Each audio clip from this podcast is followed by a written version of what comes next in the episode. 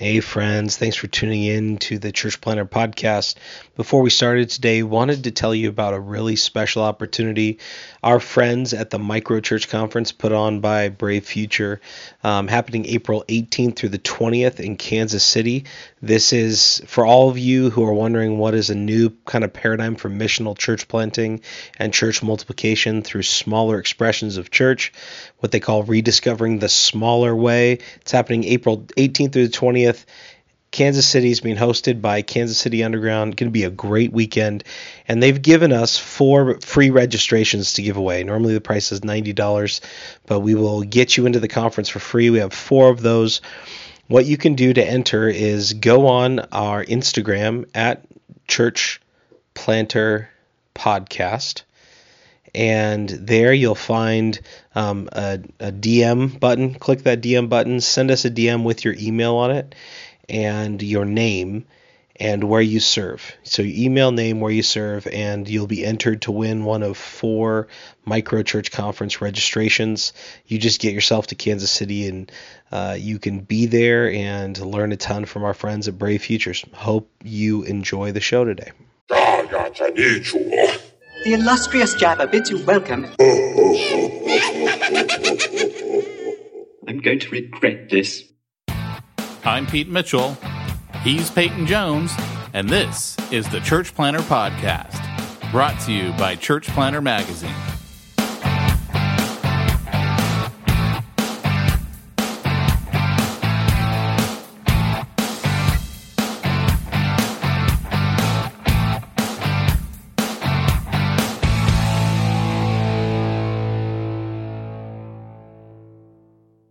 Hey, Church Planter, this is Pete Mitchell, and Peyton Jones, our beloved Peyton Jones, is is no longer with us today. That is, he's no longer with us today. I should make that that clarification.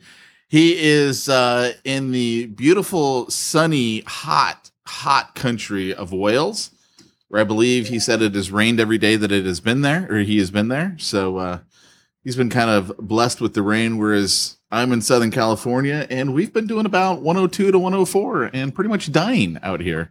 So um, it's been uh, been a bit of a heat wave, but we have a special guest on today's podcast, and let me just go ahead and introduce our our guest. It is none other than the math pastor himself, Josh Henry from Simplify Church. Josh, welcome to the call.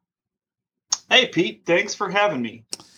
So, you know, one of the things, uh, obviously, we joke around on the podcast all the time, uh, making fun of you and your uh, your your sponsorship on the uh, the podcast, and we have fun with the the math pastor bit. We we do that quite a bit, and we'll talk a little bit about some of the stuff that you guys do. But that's that's not um, the core reason why we've got you on today. Why we have you on is we really want to talk about some of the problems that church planters face with some of these the the legal side, the accounting side, the problems that they get themselves into.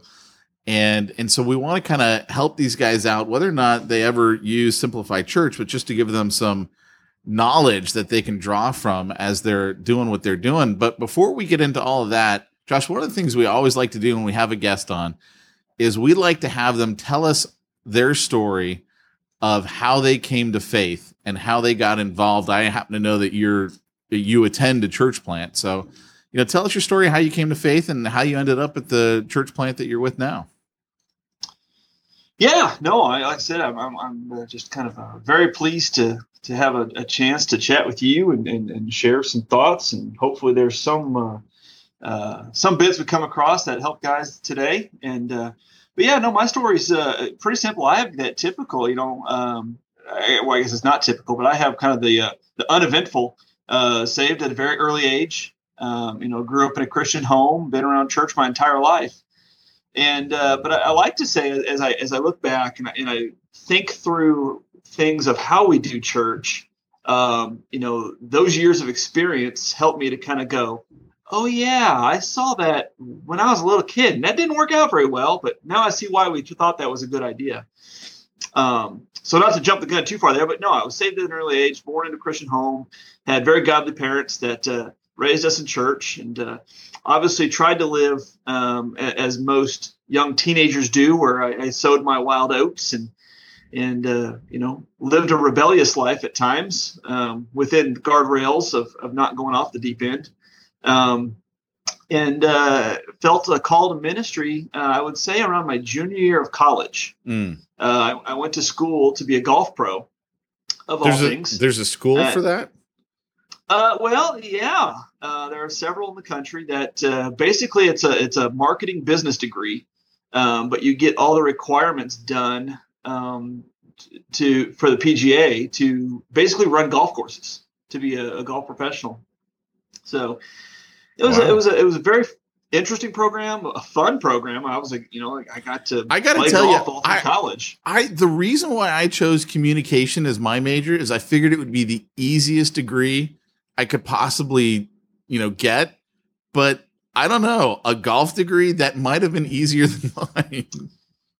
You know, you'd think so, and at the outset, it kind of sounds like that. But uh, believe it or not, it's it's a I, you know it's a full bachelor's of marketing degree that I have, um, and Yeah, actually was go- a, go little bit tougher. keep- um, keep trying you to- had Keep trying to sell yourself that. Keep trying to sell all of us that that's oh, well, a really I tough do degree. something, right? I got to make myself feel good that for all the money I spent, something I'm not using today at all. Uh, a little marketing piece I am, but uh, um, but yeah, no, kind of felt called to ministry and just wasn't quite sure where um, I was to serve, and, and honestly fought the call because this is the very reason. Hey, I just spent all this money and time trying to be a golf pro, and God, you can't be asking me to go Hmm. be a pastor now. That would be, you know, I totally thought it was the opposite. But uh, um, you know, went in the golf industry, realized very quickly that I hated it. Um, and, and hated the lifestyle and, and all those things. And, and um, you know, I, I was a pro up in Michigan. And as you can imagine, golf and Michigan are two things that go together well for just a few months of the year. um, and then, uh, and then you, you typically uh, get laid off in my position. And so that happened and moved back home and just decided to jump in and say, God, okay, you've got me. Um, let's try ministry. Um, and and man, I could tell you the whole story from there. But in just a synopsis, I saw uh, in getting my feet wet in ministry, I saw what I call the Monday morning church, um, and that is the side of church that most people don't see on Sunday mornings. Not a bad thing, uh, but just a side of church that it is basically a small business. And there are things that happen that most people sitting in the pews on Sunday mornings don't have a clue um, it, it- the typical joke that people talk about with pastors, where they say, "Oh, pa- oh, you're a pastor. Oh, so you just work on Sundays, right?" And uh, Mm, we all know that that's so far from the truth. right. Um, and and but at the same time, we have these uh, churches that operate um, not quite as efficiently as they could, um, be, just because that side of things often gets overlooked. Right, right. Well, you know, let's talk a little bit um, about some of that. And you know what? Actually, before we get to that, I want you to tell everyone your seminary story that you shared with me right before we got on the podcast of going to seminary and your pastor and Oh. his question. you know, it, yeah, it's kind of kind of those uh, those, those things. Sometimes as as pastors, we just assume, uh, and I've been guilty of it before. And you know, it, it was. Uh, I remember when I was a member of Southern Baptist Church, and uh, in that li- in that world, to go to a Southern Baptist seminary, you have to be basically approved. You have to get a letter of recommendation from from your parent church that uh, they feel they would agree with your call to seminary. And uh, so on a Sunday night, Pastor had me uh, come up and, and share all the reasons why I thought I needed to go to seminary. And I just gave a stunning rendition of, of that, obviously. Um, and then when I was done, Pastor had to come up and say, okay, that sounds great, Josh. Yeah, we really appreciate it. But that, just let me ask you the question. You are saved, correct? and I went, uh, yeah.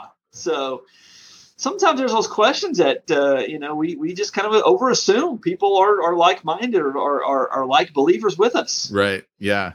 It happens a lot. It happens a lot. So Well, a lot us. of times as pastors, it happens as we live in church world. Yes. You know, we, we, we have those rose colored stain or what was it that was the rose colored stained glass um, stain colored glasses. I forget I forget the term that's used uh, for that, but basically that you know we look at everything through the church stained glass windows. Right. Yeah. Yeah, and that it definitely happens when uh, pastors go full time.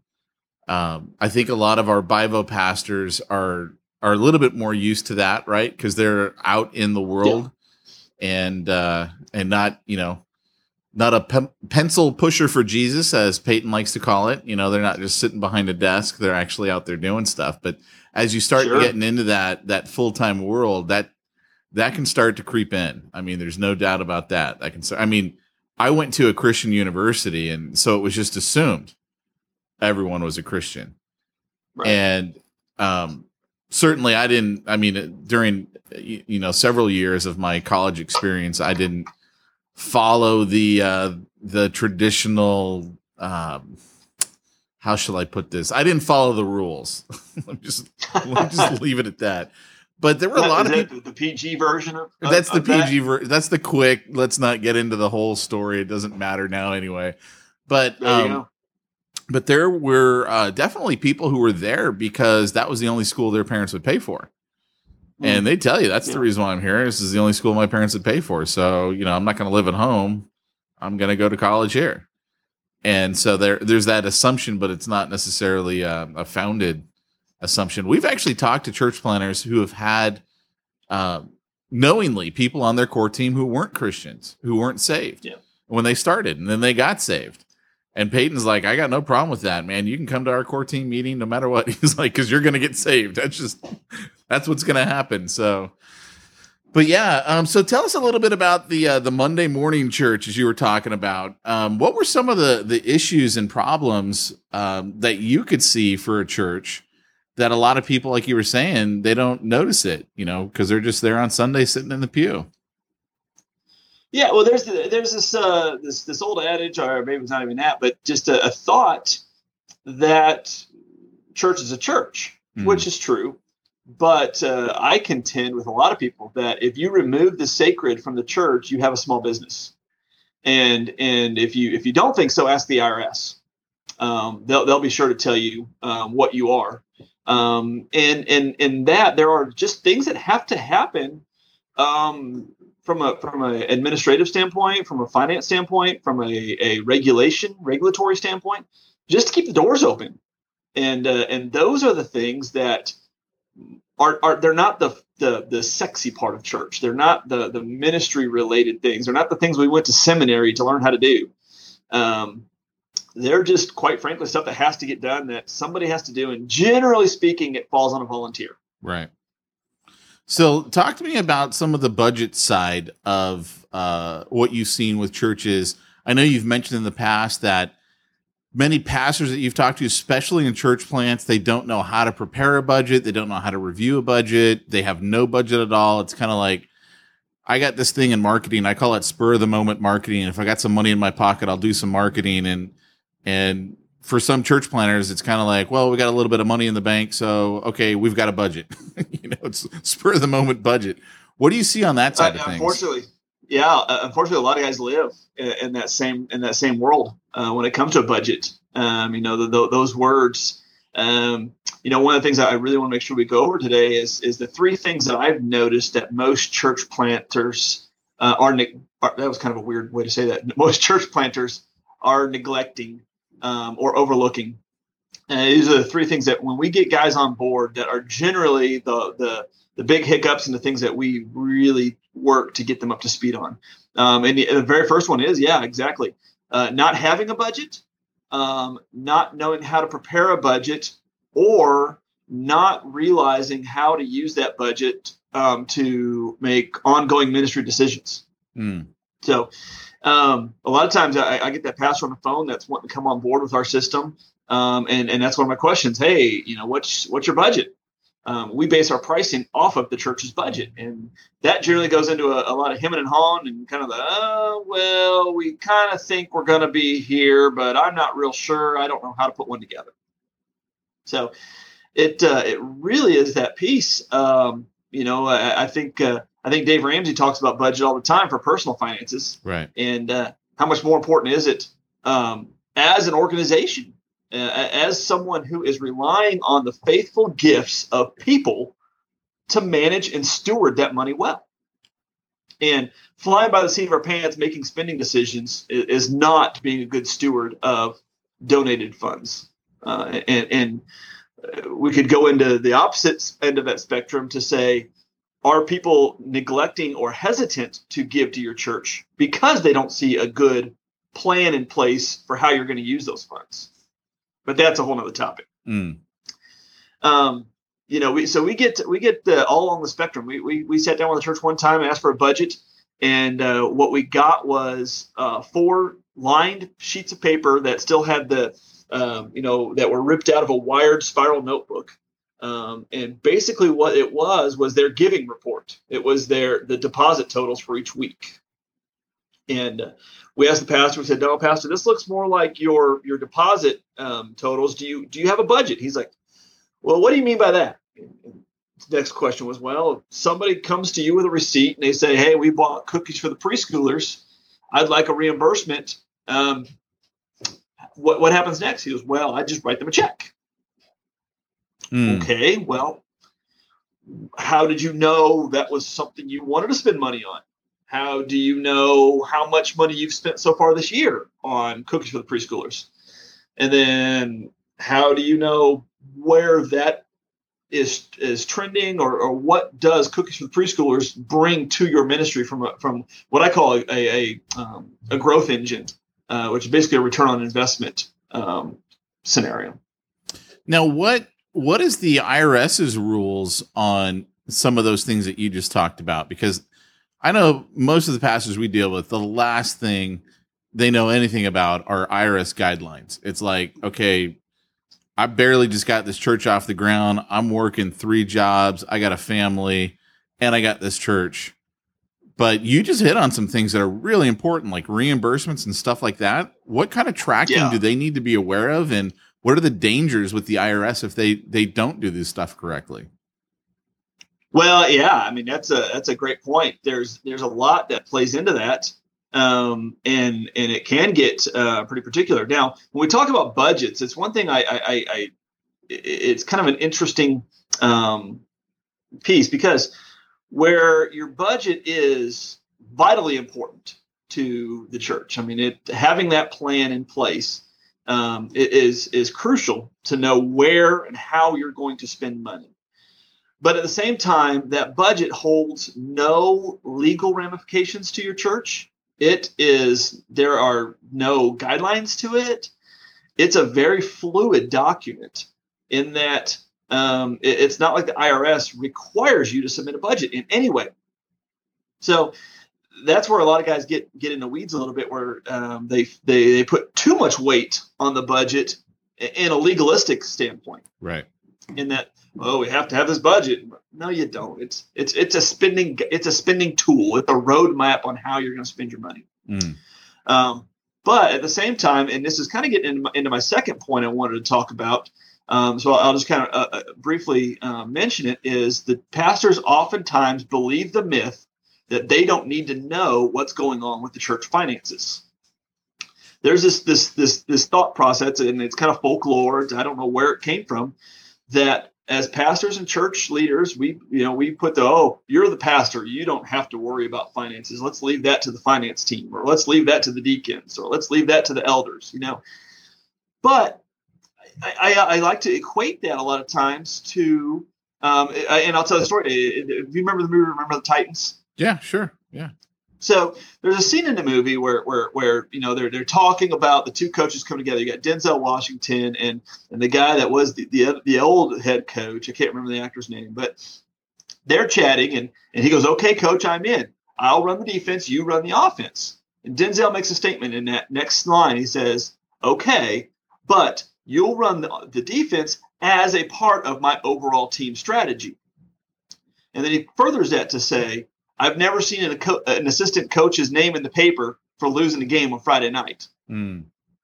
So, same thing kind of happens here with pastors, where a pastor that just uh, claims um, that he doesn't know what's going on. I didn't know. I- I'm not supposed to know what's going on in the finances. But guess whose name's going in the paper if something happens? Right. chances are it's it's it's it's not going to sell papers for them to say, well, a, a, a volunteer bookkeeper at First Baptist Church is in trouble for over misappropriating funds. They're gonna say pastor at First Baptist Church is, is in trouble for misappropriating funds. Right. And, and it's just it's what's going to sell paper. So that's what. So the pastor needs to have an idea of, of what's happening. So I chased a rabbit there. I'm not sure if I even asked the, answered the question you were you No, were it kinda- originally asking me there. Well, it, it does to, uh, to you, you actually point out, I think, a, a really you, you're pointing out an issue that a lot of churches are, are just trying to close their eyes to. Um, you know, interestingly enough, we make the joke about you know who's a math pastor, who's not a math pastor. Peyton is clearly not a math pastor. You know this because you work with him, right? I do. but like Peyton um at Refuge Long Beach before he turned the reins over, he was the guy who was in charge financially. And like he needed to know how much money do I have in the account? What are our expenses? And it wasn't like people could just come and uh you know say hey I need a reimbursement. In fact, um I remember as I was treasurer for uh, a time there, Mhm. people would come to me with receipts and I would have to get permission from Peyton to submit those to you guys there at Simplify Church because he needed to keep control over, you know, where's our money and are we going to have enough money to make payroll? You know, if, if, you know, if it comes down to like paying the assistant pastor, um, you know, we had a, a teaching pastor and, and Peyton, of course, we didn't have any full-time people. They were all part-time. He'd be like, look, we got to hold off on paying some of those, uh, those uh, reimbursements because we gotta, you know, we can't let Chris down. We got to make sure Chris gets paid. I mean, it wouldn't Yeah. be cool to him to not get paid. And so I think pastors need to have an idea of what's going on. In fact, I still remember one time I submitted a uh, a receipt to you guys to pay, and Peyton goes, "No, hold off on that," because it was like going to Big Refuge, right? They like bought some Bibles or something like that. That we give out a lot of Bibles at Refuge Long Beach because a lot of people don't Yeah. have Bibles there, and uh, and so then I had to email Ginger there at Simplify Church. I'm like, "Hey, Ginger, you know, ignore that that that last payment request." And so for like a week, she'd be like. Or it was a couple of weeks. Uh, can I pay this yet? Can I pay this yet? And I'm like, nope, nope, not yet. You know, we're still waiting for some more money Yeah. to come in. But the point that I'm making here is the pastor needs to know what's going on financially with the church. Um, Right. But what what are some of? I want to actually hit on. I know you've got a, a third point that I, I definitely don't want to to diminish, but I do want to get back to the idea of what are some of the the problems that they can run into with the IRS if things aren't done correctly. And I guess one of the big questions is can a pastor be held accountable to the IRS personally for something that the church does? Or is it like, well, that's the church's problem. If the church messes up, then the church has to deal with it. Yeah, great question. And and and from what I've found, um, there is some grace there, which which is good. Um, it does seem that there's there's a level of, of that is is having the right person that happens to get your file should something happen, uh, heaven forbid. Um, but there have been documented cases of churches that have um, done things incorrectly, and the pastor and the first person directly responsible for the books have been the ones liable for that issue. Uh, and I say that so basically, in one in one case I can remember reading about, it was the pastor and the treasurer Mm. who were held responsible. Um, and in most cases, where, where, where churches are really going to be uh, scrutinized uh, by the IRS or, or any government body, in most cases, is going to be over payroll uh, and, and paying personnel. That that's usually the only interaction that a church at this point in time is going to have um, with the government. Interesting. Interesting. And I think it's important too that uh that they have someone I mean this isn't meant to be a plug for Simplify Church, but obviously just having you on, it's a plug for Simplify Church and you're a sponsor of the podcast, so that's always cool. But I will say this that I was dealing with one uh huge church, a mega church, and they had to cut me a check for something, and it was cut to me personally, not to my business. And it was for like just over a thousand bucks. Mm-hmm. and I was blown away that they didn't ask for a W nine. Like I was like, "What? You're not? A- I mean, you cut this to me personally." And this is a th- technically this was a mega church. I mean, they got a couple thousand people there on Sunday, so this accountant should have known what they were doing. Oh yeah. And of course, I didn't volunteer and go, "Hey, do you want my W nine so you can tax me at the end of the year?" I mean, Yeah. But you know, it's like I, I'm amazed sometimes at at what people do in churches. I don't know. Oh I'm yeah. I'm blown away. Well, it. it's it's at one level you're amazed. At one level you kind of go, "Yeah, makes sense." you know, um, not surprised at all. Um, and and because and, and it's great. It's a good segue. And I'll go ahead and bring up my third point. Um, in in in, in saying that, a lot of times we rely on tradition over the law. Hmm. Um, and I say that in, in in saying that a lot of times we take uh, we take the the anecdotal information on how to do church finances and assume that's the right way. Uh, I, I always tell guys if you if you talk to five CPAs and ask them how to do pastor's payroll, you're probably going to get five different answers.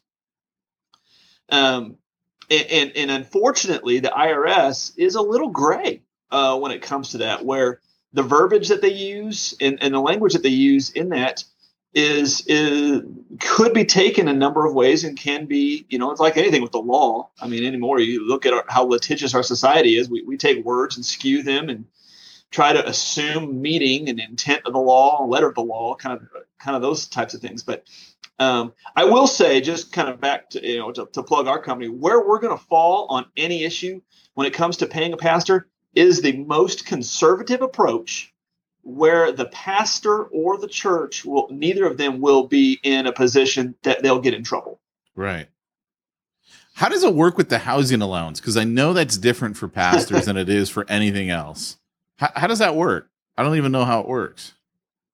Well, so housing allowance and, and Pete, I mean, quite honestly, we could we could do a podcast just on. did I did I just itself. step in a question I shouldn't have even stepped in? Oh my gosh, it's yeah, it's it's one of those things. But just to kind of hit on it real briefly, um, years and years and years ago, um, you know, when our government was was uh, um, uh, what, I don't even know what word I want to say. Um, when they were were When they sided on the When- side of when- religion over uh yeah law. yeah Okay. when, when churches were held in a higher regard, right. um, they they set up that you know pastors you know and, and back then pastors didn't make a ton of money and, and a lot of times it was a much different role and so they put together an, a plan where pastors um, ordained and every or, every um, denomination has a different definition of that but ordained pastors so salary ordained individuals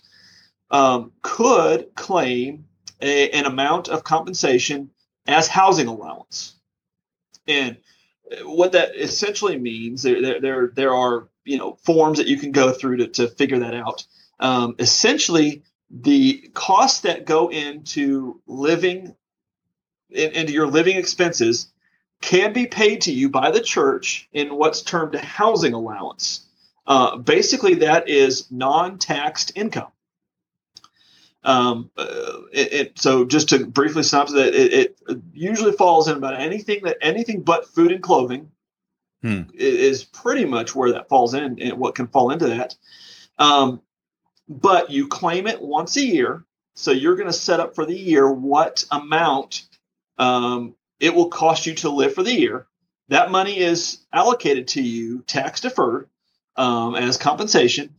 Uh, one caveat to that that a lot of guys don't don't factor in, and I don't really know of a whole lot of churches that really follow up on it either. Uh, is if you don't use that all for housing, the difference becomes taxable. Interesting. It, it so you know in, in an audit type situation, things like that, you know that could be brought up, uh, and, and a lot of guys don't realize that. But uh, but yeah, essentially, it is a way to for a church to um, to bless a pastor um, and be able to provide him some living expenses um, that that are a benefit that are a level of benefit to him. Just out of curiosity, okay, so that's taxed. Is it tax free or tax deferred? I mean, does he ever pay taxes on that housing allowance money? No, it, it is tax free. It's tax free. So does that then not get counted as income when um factoring like for his social security? I mean, do pastors get social security?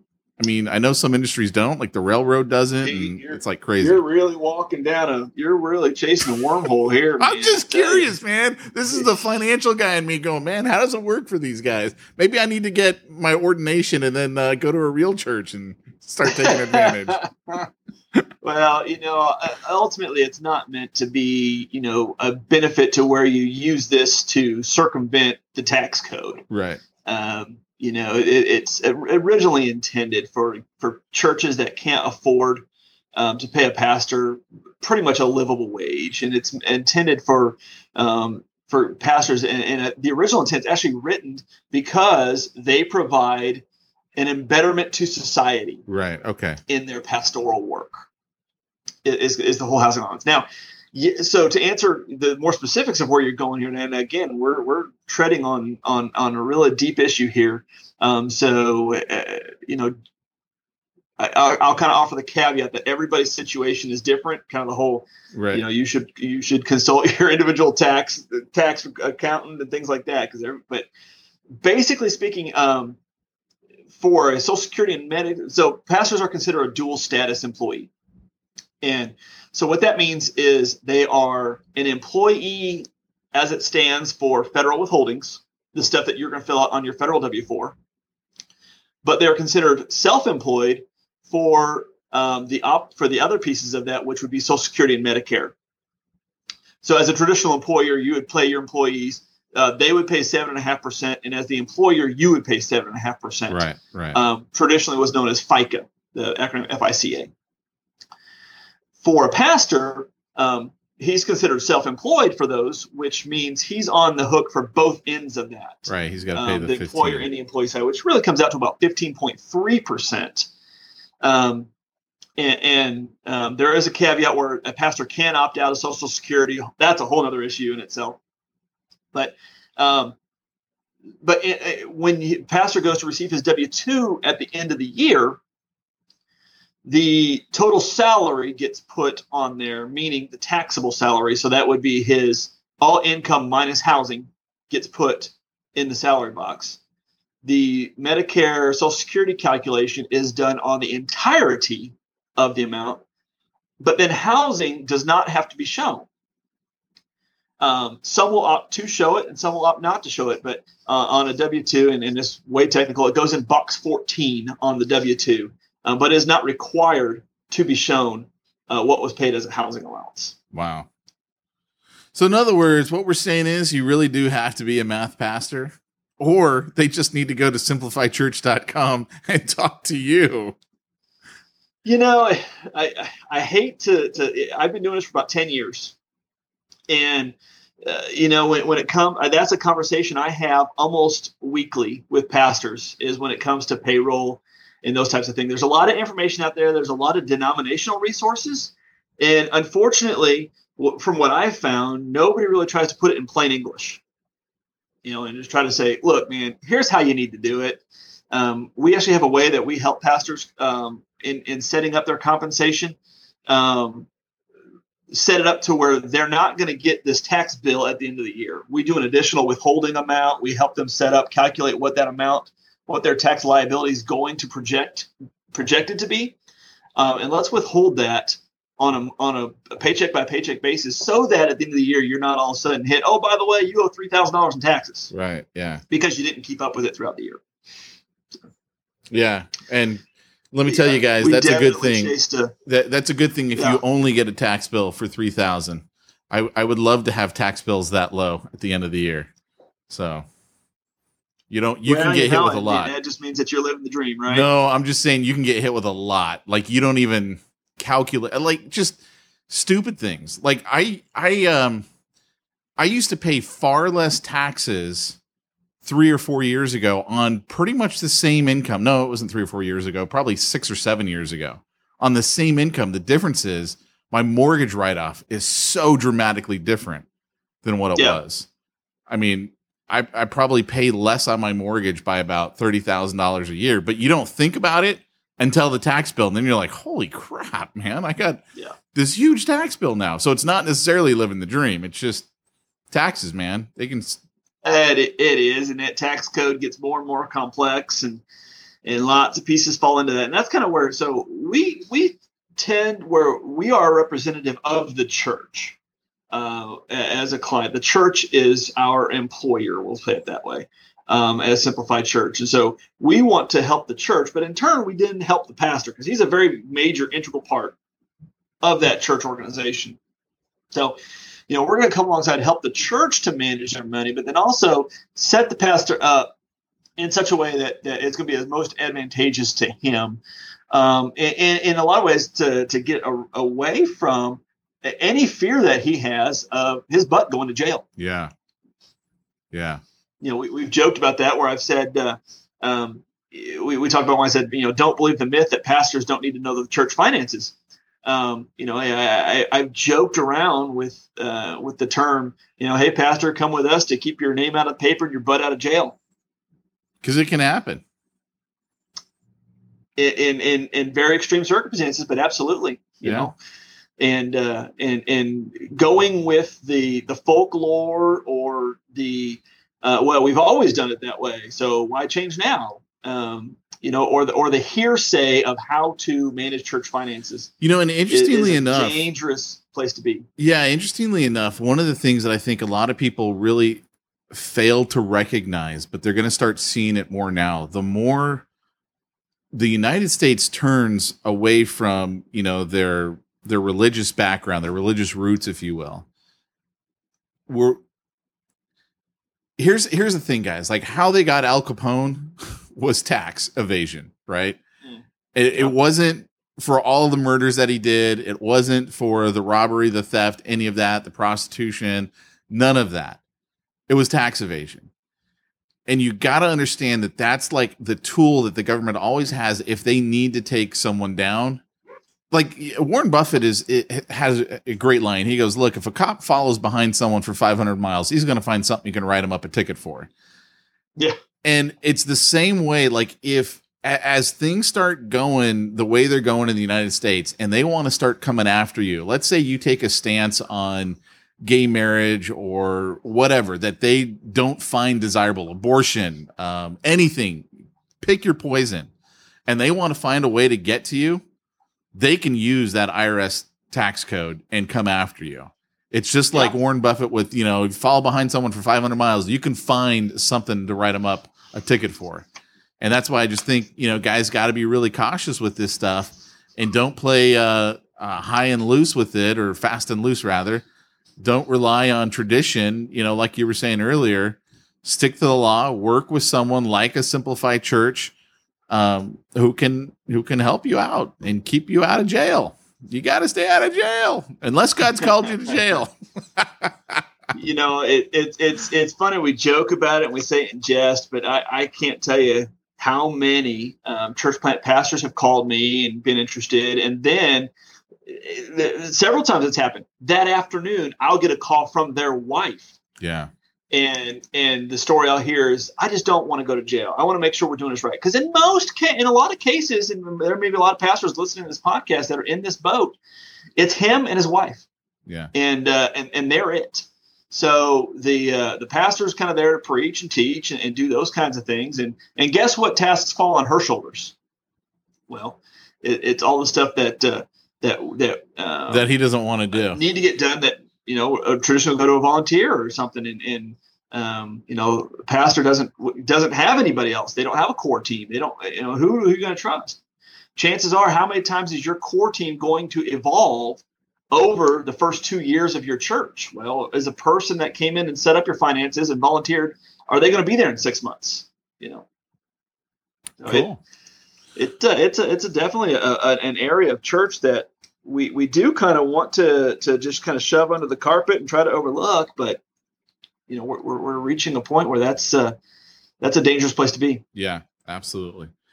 Well, hey, Josh, I appreciate you coming on today's podcast and sharing all of this information with us. just a reminder, everyone, if you want, go ahead and reach out to Josh Henry over there at simplifychurch.com. Obviously, they've been a, a big sponsor of the Church Planter podcast for a long time. We really appreciate them.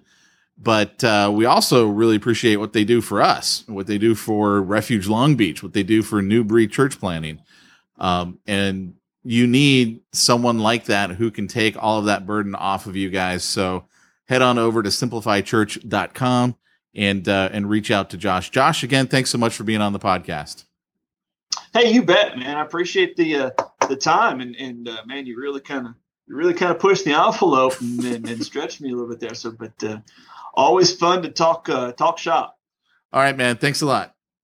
And before we get on to our next section of uh, today's Church Planter podcast, uh, I just want to remind everyone, you know, I don't have Peyton here, so I can't really make the uh, our sponsorships fun. Obviously, that was uh, Simplify Church, and uh, they do a lot of great stuff for our church planters. But they also work directly with MoGive, who is another big sponsor of the Church Planter podcast. In fact, I think they've uh, been a sponsor even longer than Simplify Church, and um, Peyton might have even had a little something to do with uh, connecting the two of them up. But the great thing about MoGive is they help you uh, get your church with some online and text based giving uh, platform. Uh, it is a great way to ensure that no matter what the weather is, you can still uh, collect people's tithe. Um, which is obviously important because not just for your church's health, but for the individual's health. Because what happens is um, like especially in certain parts of the country where they might have uh, a lot of snow and church will be canceled for a Sunday, those churches usually get hit dramatically when they don't have a service because people don't give. But being able to give online allows people to give and they don't have the money still in their account. And what happens if you have the money still in your account is you spend it and you spend it on things that uh, you know usually you don't need and you wanted to give it to the church you just forgot and whatnot. So we use it at refuge. Um, many of our church plants use it. They know because we make the joke that uh, uh, I've been a, a, secret giver every once in a while when I, I hit someone's website, and if you don't have MoGive, I don't want to give to you. MoGive's already got all my information, and they make it easy for me, the givers. So uh, you know, get signed up there with MoGive. But an idea, guys, that I wanted to share with you, um, it was it was something that really hit me this last week.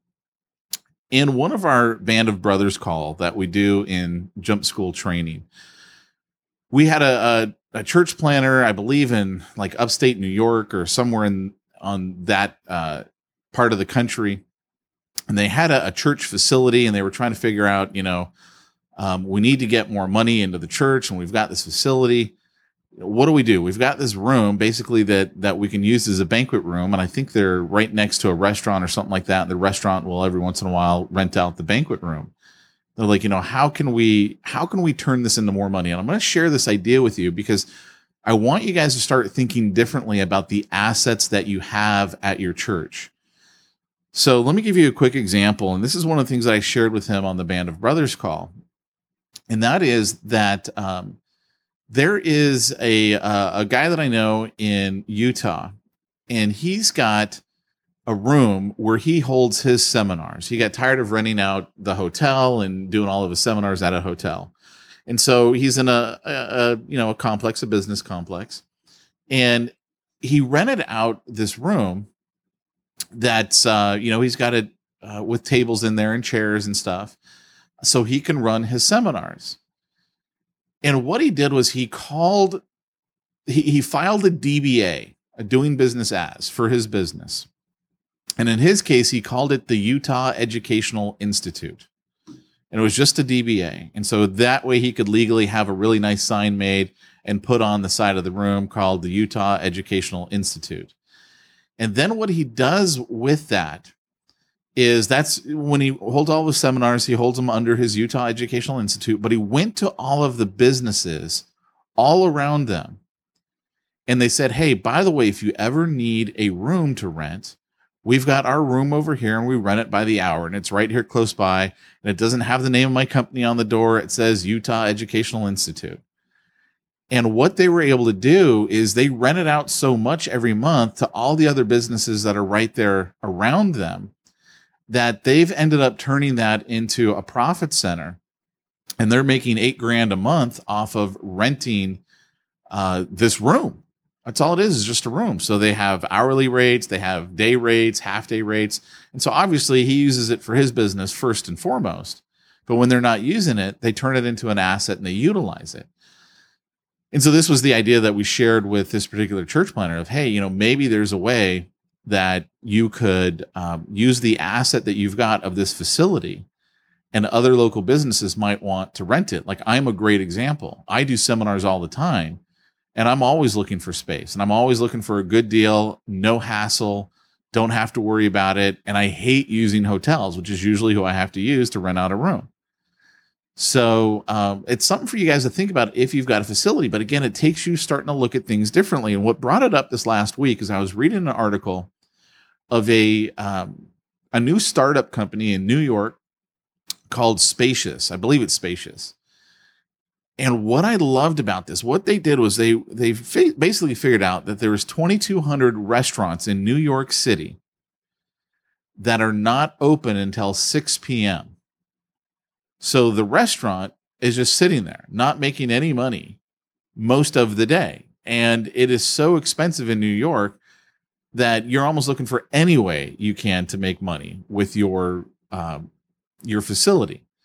So what these entrepreneurs have done is they've started a, a company called Spacious, and basically with the freelancer economy is really what they're going after. All the individuals like me out there is they rent out, and you can you can basically um, sign up for a membership. I think it was like fifty dollars a month or hundred dollars a month, something like that. Hundred that's what it was. It was hundred dollars a month, and uh, for hundred dollars a month, you can come use any of the restaurants. You can meet people there. You can sit with your laptop just like you would a Starbucks, um, things like that at restaurants all over New York. And it just launched and they already had 50 people take them up on it. Well, you know, you go 50 people at 100 bucks a pop. That's not that much. It's only five grand. It's a startup. But what would it mean for your church if you had a facility and that was another option you had. Like maybe it doesn't make sense to rent it out as an event center. Maybe it more it makes more sense where you could basically set up stations and people could come in there. They can meet with people. Maybe you've got an extra office in your church that doesn't uh, it's not used by anyone. And um and you could make that a, an office that people could rent and come use. Um but it, these are just some of the ideas that I want you to think about. And the other thing too that I think they did spacious, it was like hundred dollars a month or uh, thirty dollars if you just needed it for one day. And and I'm looking at that, and I'm like, that's a brilliant idea. I mean, because you're basically using space. You're, you know, and it was a rev share with the restaurants. The restaurants got some part of the money, and uh, and they obviously got to keep some part of the money. It's a brilliant idea, and I'm looking at that going, okay, if you're a church planter and you've got facilities is there some way that you can also turn that into a profit center when you're not using it to help lessen the cost of of what it takes to run your church plant? I mean most of the church plants that we talk to are always hurting for money. So i just want you to think about that. You know you've got this this facility. How else can you use it during the off hours if you will? Um, you know, is it is there a type of facility like uh, the church that I grew up in? If we'd been thinking along these lines, it had a great big uh, room where we had an Awana program at this particular church, and you know we do uh, laps inside. So it was it was a big room. It was it was a big enough that you could do laps and stuff. But you could go to um, some of the local uh, karate or taekwondo schools and and find guys who are maybe looking to start their own uh, taekwondo for kids facility and maybe they could utilize um, your space. Now i don't know if that would actually work. Um, you know obviously there's there's legal issues you need to look into. There's um, insurance issues is, is really the biggie and and of course uh, you don't want it to smell right? I don't know if a bunch of kids doing taekwondo stink or not. I haven't gone into a taekwondo facility. But the point is it's an idea that i want you guys to think about. And i don't want you just to look at your your facility as an expense and you know you've got the Sunday meeting and you got the Wednesday night meeting and you try to use it as much as you can the rest of the week. But if you've got a facility start thinking outside of the box. And also what that's going to do is start bringing more people to you right? Because now they're coming to your facility to work. And you can let them know hey this is a church on Sunday and whatever other days you use it. And we rent it out during the week for people who need to have a, a facility to utilize because you know we're trying to offset. And hey if you need to find a church on sunday we're all going to be here. I mean that's a really cool idea to think about. So anyway guys with that i want to thank you for joining us on today's podcast and um, we'll be back next week for another great episode i don't remember if peyton's going to be back or not i think he said he was so we will look forward to talking with you then take care guys bye bye